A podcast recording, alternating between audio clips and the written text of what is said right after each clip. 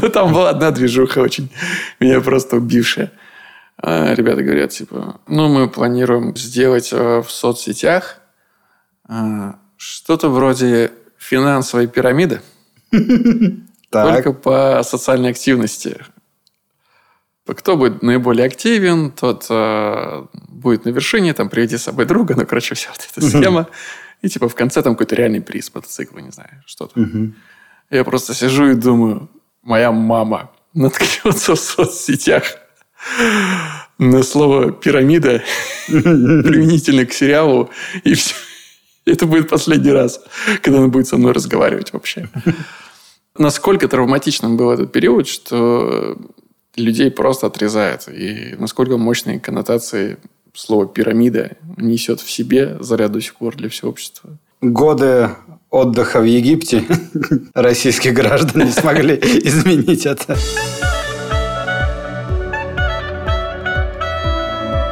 Давай я попробую разочек. Я не готовился. Давай. Как там оно делается? Я тебе верю. Добрый вечер, дорогие друзья. В эфире «Авторская комната». Программа «А так любимым нами». Все, хорош. Что-то пошло не так. Да, Да. брось. Привет и добро пожаловать в авторскую комнату. Это подкаст от сценаристов для сценаристов о так любимом всеми нами сценарном мастерстве. Меня зовут Александр Белов. Меня Александр Вялых. И в следующий раз я это скажу. Саня, я в тебя верю. Рано или поздно это должно получиться. Не в третьем сезоне, так в четвертом. Не в четвертом, так в пятом. Потому Да, что пока надо, мы- надо удивлять чем-то. Именно. Останавливаться мы не планируем. Хотя какие-то внутренние ресурсы организма говорят, что, ребят, может, хорош. Вот я сегодня, правда, я думал, может, нафиг оно все, вот честно. Ну, пропустить недельку. Мне бы хватило не- немножко... Пригодился бы отдых. Чуть-чуть. Но Я понял для себя тоже момент, что а, профессионализм вот это ты отдыхаешь не во время отдыха, а во время того, когда ты меньше загружен. То есть ты бежал быстро, а потом бежишь чуть медленнее и отдыхаешь. Ну что, Александр, есть какие-то новости, которыми бы ты хотел поделиться или обсудить? Спрашиваю я тебя каждую неделю одного из своих лучших друзей. И ты все время говоришь мне, да я даже не знаю, что и рассказать. А мы- Произошло ли в твоей жизни что-то знаменательное? Конечно, мы закончили снимать второй сезон по колено. А, Может быть, вы начали что-то второе, Саша? Я понял. Ты плавно ведешь меня к тому, чтобы я сказал, что мы ждем второго ребенка. Ну, я не знаю. Сань, я- ну это У нас не существует традиции, когда ты говоришь об этом только в момент, когда он рождается, и все. Нету вот этой вечеринки американской, когда все собираются, вскрывают конверт, говорят, какой пол, еще что-то. Ну, короче, торты из подгузников и все вот это, да? Да, да, да. Я несколько раз видел просто а, в ситкомах серии про такие вечеринки. Изучаю жизнь по ситкомам. Ну, блин, так это же радостная новость, Саш. Меня, меня это больше всего на самом деле просто удивляет, что как, как ты умудрялся обходить, и я узнал это исключительно из Инстаграма твоей жены. Вот такие мы друзья, Саша. Ничто нас не объединяет, кроме подкаста.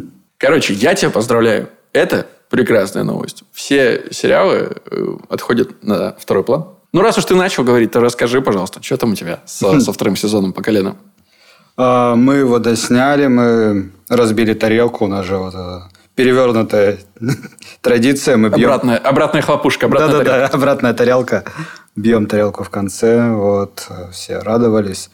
Теперь вот как раз вся группа съемочная отдыхает, э, э, постит э, сторис из кафешек, гуляя по прекрасной весенней Москве, все отдыхают. Но не ты. Да-да-да. А мы отдыхаем просто, когда бежим чуть медленнее. Ну и с этим тебя то- тоже поздравляю. Когда мы увидим по колено на Netflix? И увидим ли? Не знаю, не знаю. Хотя, мне кажется, ну, не формат же. Странный сериал. Но я боюсь, что он уже продан. Не знаю, сколько раз можно. Он продан уже на Иви, на СТС. Сколько раз можно вообще продать один и тот же сериал? Так это же прекрасная вещь. По-моему, один из героев э, фильма «Манк» Дэвида Финчера говорит, что кино – это такая классная штука, что ты продаешь ее пользователю, оно все равно остается у тебя.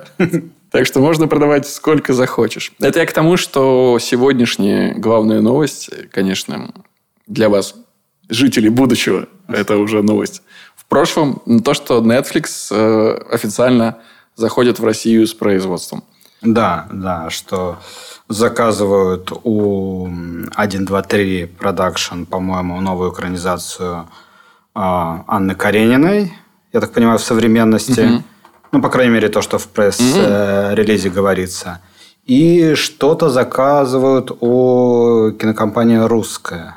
Сериал про 90-е, который снимет э, белорусская и американская э, сценаристка. Mm, Дарья Жук. Дарья Жук, да, она снимет. 90-е. 90 на Netflix. Не так я себе это представлял. Что-то еще, Ну, еще там есть от режиссера Чик что-то планируется из студии «Водород», насколько я помню, по памяти. Да, еще говорят, что переговоры идут по, со всей силы с, со средой, со Star Media, Yellow Black and White и Климом Шипенко, который, собственно, с Yellow Black and White на эксклюзивном договоре. Ну, практически все крупные э, игроки зашли в Netflix. Все равно ведь существует эта мечта для российского среднестатистического сценариста или режиссера, фильмейкера. Сериал на Netflix? Да, сериал на Netflix, фильм на Netflix. Ну, то есть это какая-то... Высшая лига, условно говоря. То есть после того, как у тебя был сериал на канале, наверное, и на платформе, что дальше возникает вопрос? И вот он, угу. ответ. Сериал на мировой платформе. А потом, наверное... Вершина пирамиды. Да, да, да. Хотя я смотрел что-то... Э, Netflix в прошлом году заработал 450 миллионов на российском рынке. То есть это... Рублей. Да, да, да. Это даже, не, мне кажется, не в тройке лидеров. Согласен. Ну, мне кажется, что еще, знаешь, вот Netflix, он классно себя позиционирует, что все равно все самое модное, новаторское и нестандартное даже, угу. это Netflix. Но при этом мы как-то забываем, что на том же Netflix один из главных хитов, например, прошлого или уже даже позапрошлого года, плохо помню, помню, прошлого года, это фильм «365 дней». Не Ой, слышал про него? Я слышал про него много плохого. Да, и это, ну, это такое, то, что можно было бы назвать, не знаю, не очень качественное мыло по, по факту, причем с довольно такой устаревшей оптикой и очень, и очень спорным сюжетом, который пытается нам э, стокгольмский синдром выдать за классную романтическую линию. Но при этом это самый просматриваемый проект. И на Netflix такого полно. Просто мы на самом деле не вот эти, не, не громкие тайтлы, локомотив э, Netflix по подпискам и по просмотрам, как оказывается. Но все равно позиционирование классное. И поэтому все хотят. Да. Не, конечно, мне кажется, что вот можно уже начинать хотеть э, на Диснее. Потому что, мне кажется, Дисней обгонит Netflix вот прямо, как говорится, скриньте. Просто вопрос времени.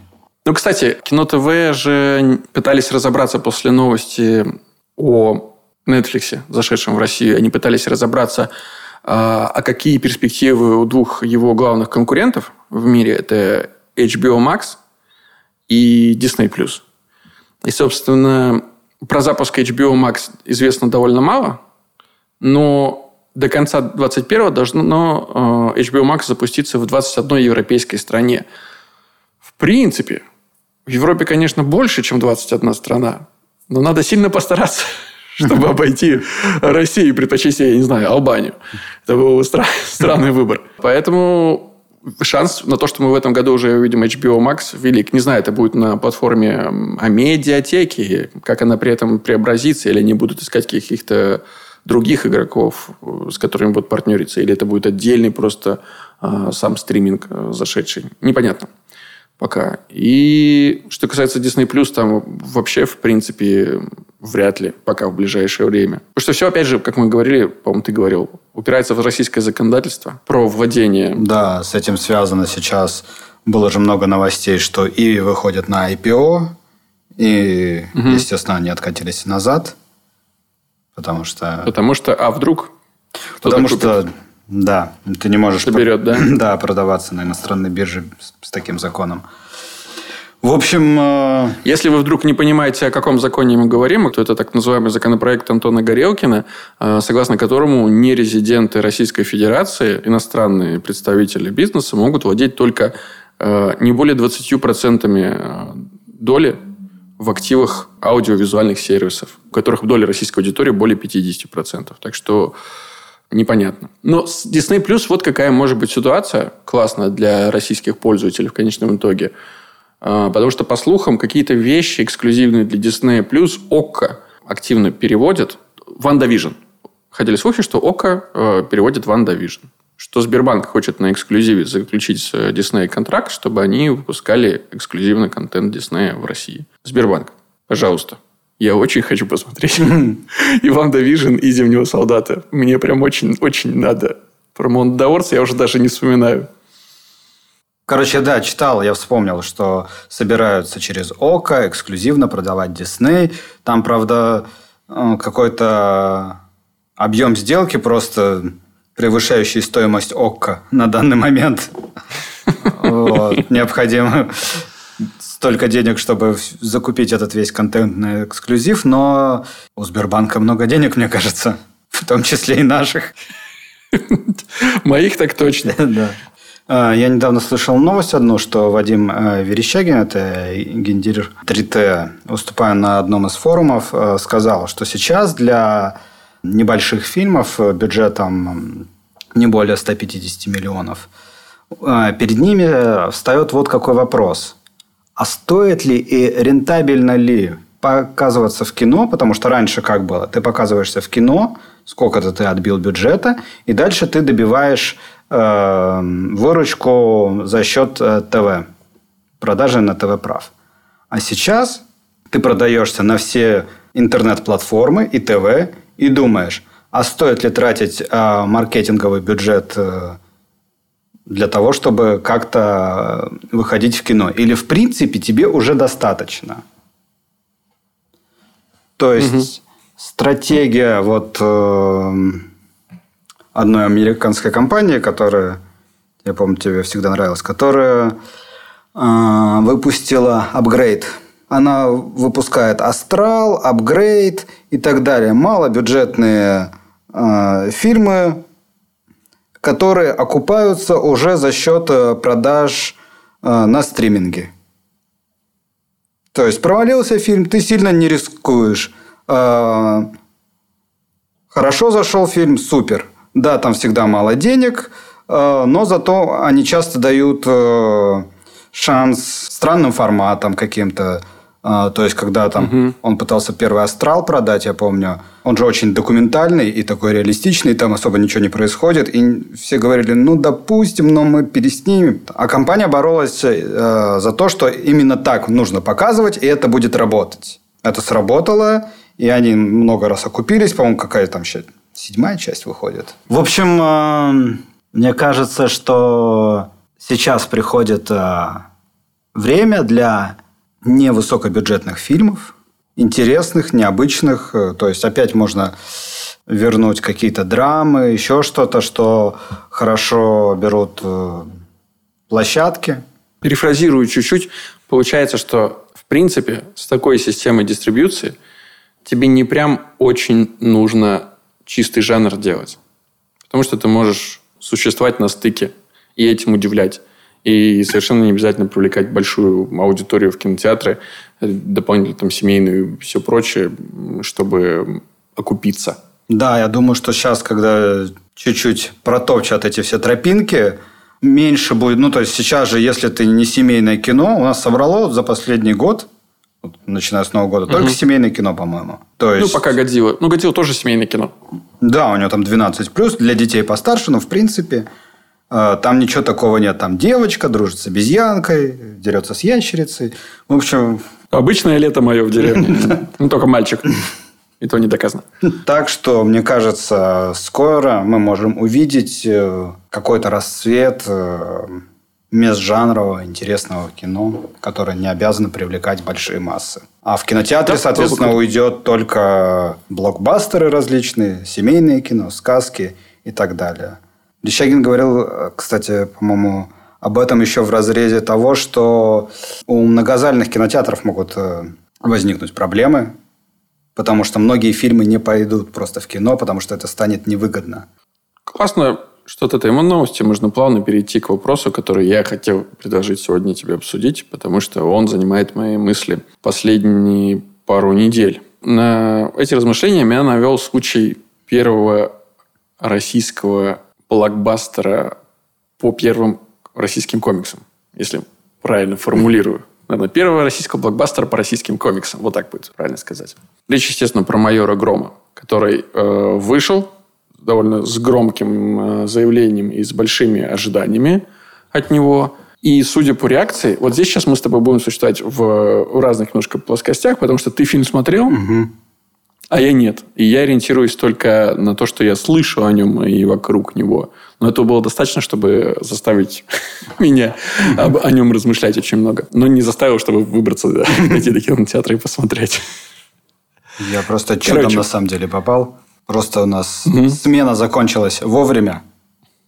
Да, это было чудо. Что? Да.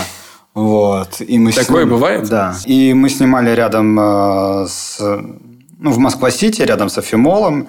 И я успел там на какой-то предпоследний сеанс сходить. У нас в зале было шесть человек. Это, был, это была пятница, то есть второй день угу. премьеры. Я тогда еще заподозрил, что что-то неладное со сборами происходит. Со сборами происходит просто полная беда. Первый уикенд, который, в принципе, всегда у кино, у кино самый прибыльный – показал там сумму порядка 140-150 миллионов рублей. Ребята, создатели фильма «Майор Гром» не открывают бюджет этого кино, но люди, знающие, которые могут на глаз примерно оценить масштаб затраченных усилий и финансов, говорят, что речь идет о там, 600 миллионах рублей на производство. И, в принципе, ну, можно, мне кажется, им доверять в этом вопросе. Примерно настолько это и говорят, и выглядит. Примерно так оно и есть. Я помню, когда была короткометражка 20-минутная, помнишь первая «Майор Гром»? Да, несколько лет назад. Вот. А, по-моему, тогда я слышал, что она стоит 60 э, миллионов. Короткометражка. 6 миллионов рублей. 60. Короткометражка. 60. 60 миллионов. Ну, в принципе, как неплохой э, полнометражный фильм, малобюджетный. Вот из тех, которые могут сразу продаваться да, да, на да, платформах. Да, да, да. да, неплохо. И, в принципе, это провал, потому что редких случаях ты можешь показывать цифры соразмерные с первым уикендом и надеяться, что где-то в обозримом будущем, даже если мы будем прокатывать не, ну, не мы, а майора Грома в течение там, еще нескольких уикендов подряд, что он доберется хотя бы до суммы затраченной на его производство. А как мы понимаем, для того, чтобы отбиться в кинотеатрах, ты должен ну, как минимум вдвое перекрыть а, собственный бюджет. Слушай, ну у меня есть одна надежда просто, что у них еще будет какой-то международный прокат. Ведь, допустим, угу. Пальма сейчас э, прокатилась достаточно неплохо, но могла бы и лучше э, в кино в России, и у них прокат в Японии. А... Я видел чумовой трейлер японский. Да? Он настолько эмоционально заряжает. Вообще, это просто как будто ты немножко другое кино смотришь. Как будто ты взял, знаешь, сериал эм, по колено и перевожу вот э, на экспрессию суперактерскую подачу артистов из дневного сериала телеканала «Россия». Когда они... Да, он любит тебя! Вот, это. Но это почему-то не смотрится пошем, это смотрится искренним. Вот, видимо, в этой культуре принято так э, выражать свои эмоции. Это очень круто. Поэтому я надеюсь, что, возможно, его еще можно показать в Китае или еще где-то, где можно будет еще подсобрать. Ну, потому что без относительно того, ну, как хорошо получился этот фильм, он сделал э, важный прорыв. Это все-таки первый угу. комикс. Он неплохой. То есть, не знаю, вот попытка сделать э, супергероев э, в фильме «Защитники» была угу. плохая, откровенно. А «Майор Гром» нормальный. Это Просто, мне кажется, там проблема в том, что мы немножко в разных временных плоскостях находимся с другим миром. В то время, когда мы можем одновременно посмотреть э, комиксы с, там 70-летней истории, 80-летней, в тот же момент мы смотрим первый фильм по российским комиксам. Мне показалось, что одной из возможных причин э, невысоких, а создатели ожидали как минимум полтора миллиарда. Они заявляли об этом в одном из интервью, что раз уж Холоп собрал три, то мы-то полтора соберем с легкостью. Мне кажется, что одной из причин может быть попытка как будто бы усидеть на двух стульях. Я поясню, что им я имею в виду. Создатели фильма очень сильно открещиваются от каких-либо параллелей с российской действительностью сегодняшней нашей. Но при этом они рассказывают историю про полицейского в России. Да, это какая-то альтернативная Россия, другая, с альтернативным Петербургом. Та самая Великая Россия а, будущего. Ну, возможно. Но в ней по-прежнему процветает коррупция, судя по описанию сюжета и действующих, э, собственно, главных лиц. И, в принципе, вся эта история затрагивает в целом, если не мироустройство, то государственное устройство в этой отдельно взятой альтернативной реальности. И есть какие-то маркеры очень понятные и знакомые нам, да, когда ну, мы не можем от, э, решиться от параллелей там, между реально существующими людьми, создавшими свою соцсеть, и главным антагонистом э, фильма. То есть это понятные какие-то ниточки, которые связывают ту реальность с нашей реальностью, чтобы э, зацепить.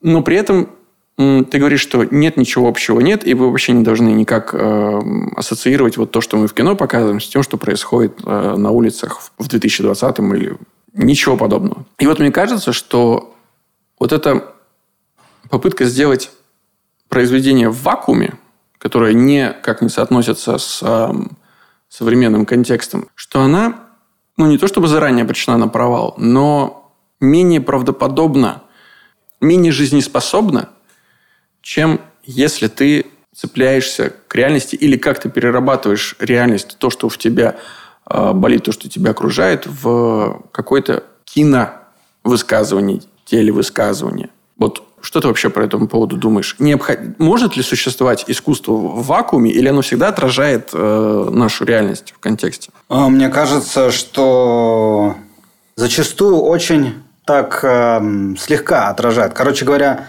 мне кажется, что у нас э, большинство сериалов, передач и контента на ТВ существует вот э, либо в прошлом, либо в неком таком абстрактном э, настоящем. И сильно не связано с реальностью. И это обусловлено просто в первую очередь производством то, что отсутствуют ну, актуальные какие-то новости, ты не можешь своевременно реагировать ни на что, потому что ты э, пишешь сначала там минимум полгода, потом снимаешь полгода, потом э, монтируешь полгода. Соответственно, через полтора года э, это произведение увидит свет, а пишешь ты актуал сейчас. И, соответственно, ты ну, не можешь предвидеть, что и как развернется. От каких-то больших вещей, геополитических, там, не знаю, экономических, до самых маленьких. Просто, ну, это даже не мы придумали, это... Или нет, или, может, мы... Не помню, короче говоря, не то в тексте было, не то импровизация актера, но он э, там в 10 серии по колено говорил, так, кто тут сейчас будет смеяться, а, отправлю к Грачевскому в Яралаше сниматься. И мы смотрим эту серию с пиаром через три дня после безвременного ухода. Да, и понимаем, что это сейчас смотрится совсем по-другому. И надо это отдавать в переозвучку. А это просто вот, ну, мы тронулись до реальности просто чуть-чуть. Не абстрактно сказали, а вы у меня будете там горшки чистить до конца своих дней. Что-то такое абстрактное. И вот э, угу. из-за этого что ты не понимаешь, как это будет смотреться э, в будущем, и рвутся все эти ниточки, потому что слишком долго. То есть попадают только, наверное, какие-то очень крупные события. Хотя и то. Вот в большинстве сериалов кто президент, что происходит в мире. Непонятно, просто ну как бы нет этого и все. Ты сейчас говоришь про некое ну, в данном случае с э, историей с Грачевским, это прикосновение к персонале. Да, существующей, да, известной э, всенародно, но конкретного человека. А если мы говорим о... Я приведу пример. Мы часто же фильмы не российские смотрим, находясь вне контекста, нам все равно эти фильмы нравятся. Но там, где они сняты, там, где они написаны, они производят какой-то дополнительный эффект. Те же «Паразиты», они же не просто рассказывают историю бедной семьи, они были написаны в тот момент, когда в Южной Корее была одна из самых высоких за всю историю Южной Кореи э, уровень безработицы. И, соответственно, это из ситуации родилось э, высказывание. И из-за того, что оно привязано вот таким образом к реальности, оно чувствуется естественнее, оно чувствуется правдоподобнее, оно м, перерабатывает какую-то боль не одного человека, а целых групп людей, если не всей страны, в высказывание, и от этого дополнительно подключаются какие-то вещи. Оно работает сильнее.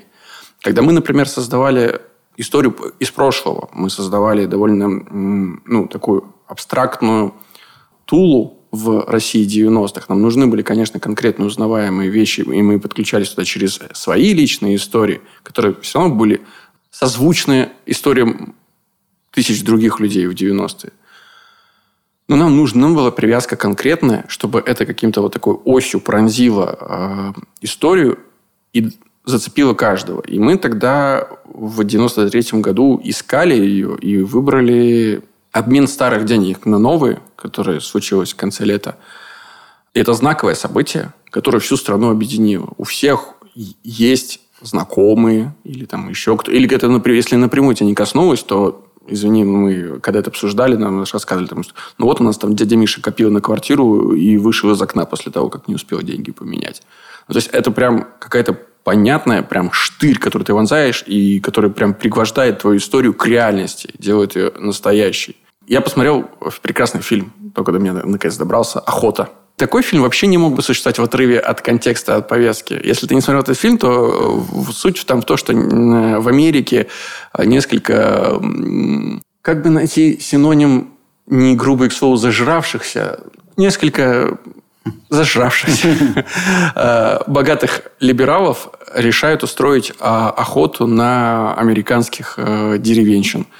Существование такого фильма возможно, потому что Америка вот в последний период находится прям э, на расколе общества, да, на вот этих и этих. И Россия, в принципе, тоже сейчас. Ты либо в одном лагере условно существуешь, либо в другом. А что делать обезьянам, э, которые и красивые, и умные, им ну, не, до кон- не до конца может быть понятно. Я понимаю, почему создатели «Майора Грома» сознательно открещивались от э, реальности – но возможно ли было тогда создать историю, которая говорит про систему? Слушай, они же заходили с э, достаточно понятных э, вещей.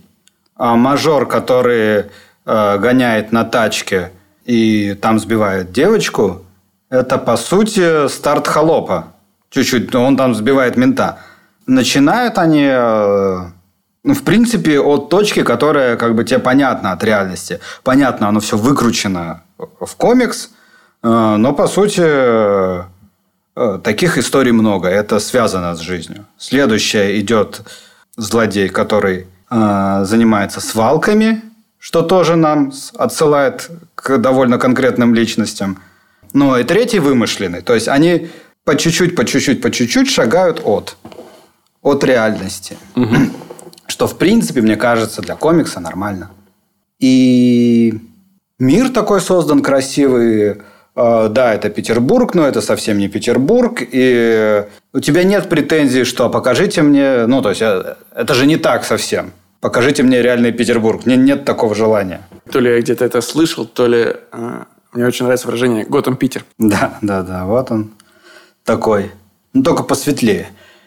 И мне кажется, что вопрос в персонажах, которые слишком далеки, наверное, от той же реальности. Смотри, я просто недавно с, э, читал интервью с Тихоном, который рассказывал про своего персонажа, Тихон Жижневский, mm-hmm. который играет, собственно, главного героя, и Грома, который прям прекрасный, верящий в справедливость, э, неподкупный, э, полицейский, добро с кулаками. И он, рассказывая про своего героя сказал, что в реальности, в нашей, в российской, такого бы не могло существовать. Ну, потому что если такие майоры грома попадают в российские, то они как-то ломаются и под воздействием общества, и под воздействием не, не таких э, благородных коллег. То есть майор гром это прям миф-миф. Вот эта оторванность от реальности, она же мешает создать настоящего персонажа? Или нет? Или в комиксах это позволено? Мне кажется, что в комиксах это позволено. Просто э, помнишь, это, не знаю, может, ты не слушал, я просто слушал несколько раз эту лекцию Логинова, где он рассказывает про то, как менялись э, персонажи в Америке в зависимости от времени. Когда только закончилась э, война, 50-е годы, и в... все было понятно. Э, фашисты плохие, американцы хорошие, хорошие победили плохих. Мир кристально чист, поделен э, на две части. И герои были такие. В вестернах были герои, которые были определенно положительные, э, боролись с отъявленными негодяями, спасали красавиц, и всем это нравилось.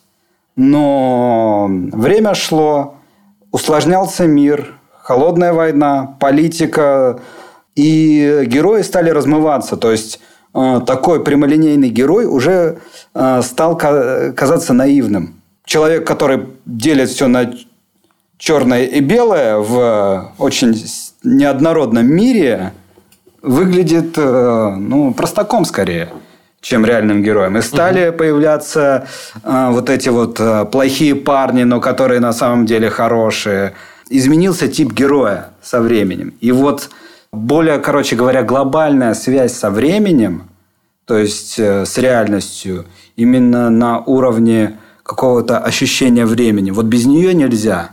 Можно не обращать внимания там, э, мне кажется, был коронавирус, не было коронавируса, сколько сейчас стоит доллар, там, какие отношения э, у нас э, там с Америкой или с Украиной, где сейчас там, что происходит. Вот это можно игнорировать, потому что это э, ситуативно. Я помню, как в прошлом году закончился карантин. И через полтора месяца все жили с ощущением, что этого никогда не было. Что это просто нам показалось. Вот в конце лета я помню, что просто все как бы делали вид, что ничего не было. И все, и когда я думал как раз о, о том, что стоило писать или не стоило, ну, чтобы вот герои ходили в масках, э, постоянно там пользовались э, антисептиками, вот это все привносить в кино, я понял, что, наверное, не стоит, что это очень быстро слетит. А вот э, угу. какие-то глобальные вещи – они на уровне истории ощущаются. То есть на уровне деталей. Я помню, давно критиковали очень э, Нюхача. Я почему-то запомнил. Что это такая абстрактная история, там непонятно какие деньги у кого, какое государство, просто ну, такой сферический детектив в вакууме. Но зато это очень удобно продавать. То есть не надо людям потом заморачиваться что-то переводить, пересчитывать, как, как там, что происходит на... Москва, Киев, Киев, Москва. Да, да, да, продавать. По-моему, как раз первое. Ну, вот на в СНГ продавали просто сразу. А, и, ну и дальше, мне кажется, он достаточно хорошо продавался, потому что он вот такой. Универсальная история, понятна всем. Также и тут, мне кажется, есть попытка, я еще тогда по этой короткометражке подумал, что это же все очень э, такое унифицированное, а, как будто бы в каком-то вот очень условном а, среднеарифметическом мире происходит. И, наверное, в этом есть желание стать доступным для всего мира. Угу. Только этим я могу э, это объяснить. Но при этом мы же сами периодически, не только мы произносим, ну, унификация, глобализация, она уже не так хорошо работает, потому что люди хотят услышать уникальные истории, локальные истории, местные истории, чтобы звучало то, что раньше не звучало, чтобы ты мог, хотел, мог увидеть то, чего ты раньше не видел. Когда я вижу там из э, России какую-то прекрасную южнокорейскую историю, которая, в принципе, разговаривает со мной на одном языке эмпатии, понятных человеческих переживаний, но при этом показывает какой-то уникальный быт, которого раньше нигде никогда не видел, какие-то детали, это круто, и это кайфово. И ты правильно говорил вот из этой лекции, э, что герои рождались из контекста все равно временного. Было такое общество, оно нуждалось в таких героях. Было такое общество, появлялись такие герои. Каждый из них как-то порождался из среды. И вот в этой, мне кажется, случае как раз проблема в том, что условный майор Гром родился не из какой-то конкретной среды, а из некого... Он классный, хороший, но такой вот универсальный. Мне кажется, что у, у майора Грома больше шансов встретиться где-то на улицах этого города с Бэтменом, чем с э, каким-то русским человеком вот э, с улицы. Потому что они все такие вот. Они с Бэтменом в одной плоскости существуют, а с условным моим соседом в разных плоскостях. И пересечься, ну, кроме шаувермы, э, вряд ли их что-то объединит. Если все это переводить э, в какую-то практическую плоскость, сценарную, какой вывод из этого нашего разговора могли бы сделать? Что все равно, если ты спрашивал, должно ли быть искусство актуальным, то должно. Но я бы сказал, что актуальность не рассматривается в смысле актуальной там, политической повестки или экономической или еще чего-то такого. Она должна быть актуальна как-то жизни в общем. Безусловно. Мне кажется, здесь еще вот какой момент можно заметить. Это мои ощущения. Все же зависит от того, насколько э, большие вещи ты затрагиваешь. И если бы первый российский блокбастер по комиксу был на какой-то небольшой камерной истории, э, как условный Логан, который, в принципе, роуд-муви, вестерн такой, но это просто история одинокого героя, спасающего девочку против какой-то группы бандитов. Э, могла бы такая история существовать в России, в российских реалиях? Мне кажется, вполне. И никак бы она не э, касалась каких-то глобальных структур, систем государственного устройства. И она была бы правдоподобнее. Потому что, когда ты касаешься чего-то, мне кажется, что как будто ты порождаешь волну ожиданий э, части аудитории от того, что ты как-то ну, прокомментируешь это явление. И не отвечая на ожидания э, аудитории, полностью эти... Можно обманывать ожидания аудитории. Но вот игнорировать желания аудитории для э, сценариста, для автора, мне кажется, это может быть очень серьезной ошибкой. Ну да, я тут сейчас... Ну, это, наверное, не спойлер больше. То есть, вывод-то фильма какой? И э, богатеи, зажравшиеся плохие, и те, кто угу. выходит на улицу. Э, демонстранты тоже плохие. А кто хороший? Майор, майор Гром хороший. Вот такой социальный вывод у нас. Это похоже на темного рыцаря, как там, Возрождение или что-то. Я не помню. Третья часть, с, где он противостоял Бэйну. Это, в принципе, то, тоже же был какой-то своего рода охранительный манифест. И, в принципе, мне кажется, что это одна из самых слабых частей вот трилогии Нолана. Это, она точно уступает... Э... И первой, и второй, а, соответственно, она самая слабая. Да, я говорю, точно вступает история с Джокером. Вопрос первый, может быть, э, дискуссионным. Ну, первое чище, понятнее, про, ну, на мой взгляд, лучше. В любом случае, э, «Майор Гром» – это классное э, событие для нашей истории, и его кассовые неуспехи, надеемся, они только временные, потому что таких фильмов... Хочется, чтобы такие фильмы становились ну, нормой, не гигантским прям супер-супер-супер событием, а в принципе классными э, явлениями для нашего кинематографа. Красиво снятое, с любовью сделанное, жанровое кино для широкой аудитории. Да. Это круто. То есть раз в год я бы такое кино смотрел с удовольствием. Я бы смотрел, потому что мне любопытно не только и не столько э, приключения грома, сколько приключения жанра комикс в России, как он развивается. Я очень люблю этот как жанр. он будет жить да. на экране. Да, и очень хочется, чтобы э, это продолжалось. И за это нужно сказать э, создателям огромное спасибо. Если уж полицейские с Рублевки выходят каждый год, почему mm-hmm. бы каждый год не выходить э, фильму по российским комиксам? Да, Очень бы я надеюсь, что где-то они догонят хотелось. Э, по бюджету, а может не догонят, но просто все равно наберутся храбрости и в следующем году сделают еще что-то. Ну, ты прав в том плане, что, может быть, э, как раз непривязанность к контексту, незнание иностранной аудитории нашей реальности поможет этому фильму у нероссийского зрителя стать более популярным, более массовым. И это было бы круто. Помнишь э, мультик, э, где такой надувной какой-то робот белый, мальчик, что-то он... Да, город героев. Да, город героев он же абсолютно универсальный. Это вроде бы и Япония, это вроде бы и Америка, это все сразу, это вот надергано. Просто вот какой-то такой абстрактный тоже город в вакууме и мир тоже. Ну, вот, мне кажется, да, попытки сделать э, что-то универсальное, они всегда наталкиваются на какую-то недостоверность. А когда... Как будто ты разговариваешь не со всеми, а ни с кем. Да, да, да просто воздух говоришь. А когда чуваки идут, изучают культуру Мексики, потом получается тайна Коко, и просто все рыдают. Это да, лучший мультик на данный момент для меня. Не знаю. Ну... Даже не душа?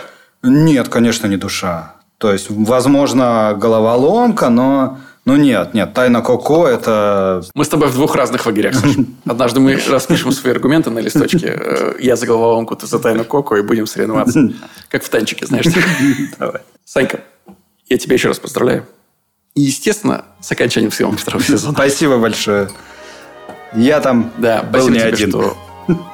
Да ты во многих вещах. Даже для записи этого подкаста, Саш, нужно как минимум двое. Спасибо тебе за этот час. Или сколько то там да. мы с тобой проболтали. Тебе тоже спасибо. Вы, друзья, не забывайте ставить лайки. Где? Где-то а, можно ставить. комментарии. Вконтакте можно ставить лайки. Ну, где, где, везде, где можно, там и ставьте. Писать комментарии. Это точно можно вообще везде принципе, можно даже на стене это сделать. Студия «Карбон» базируется в Большом Спасогляническом киностудия «Амедиа» на, на улице Новостаповская. Приходите, просто можете прямо на стене писать комментарии к нашему подкасту. И все, и приходите через неделю. Через неделю мы снова соберемся, потому что профессионалы работают даже тогда, когда они очень сильно устали. Да. Я очень сильно устал. Да. А пока что пока. Пока.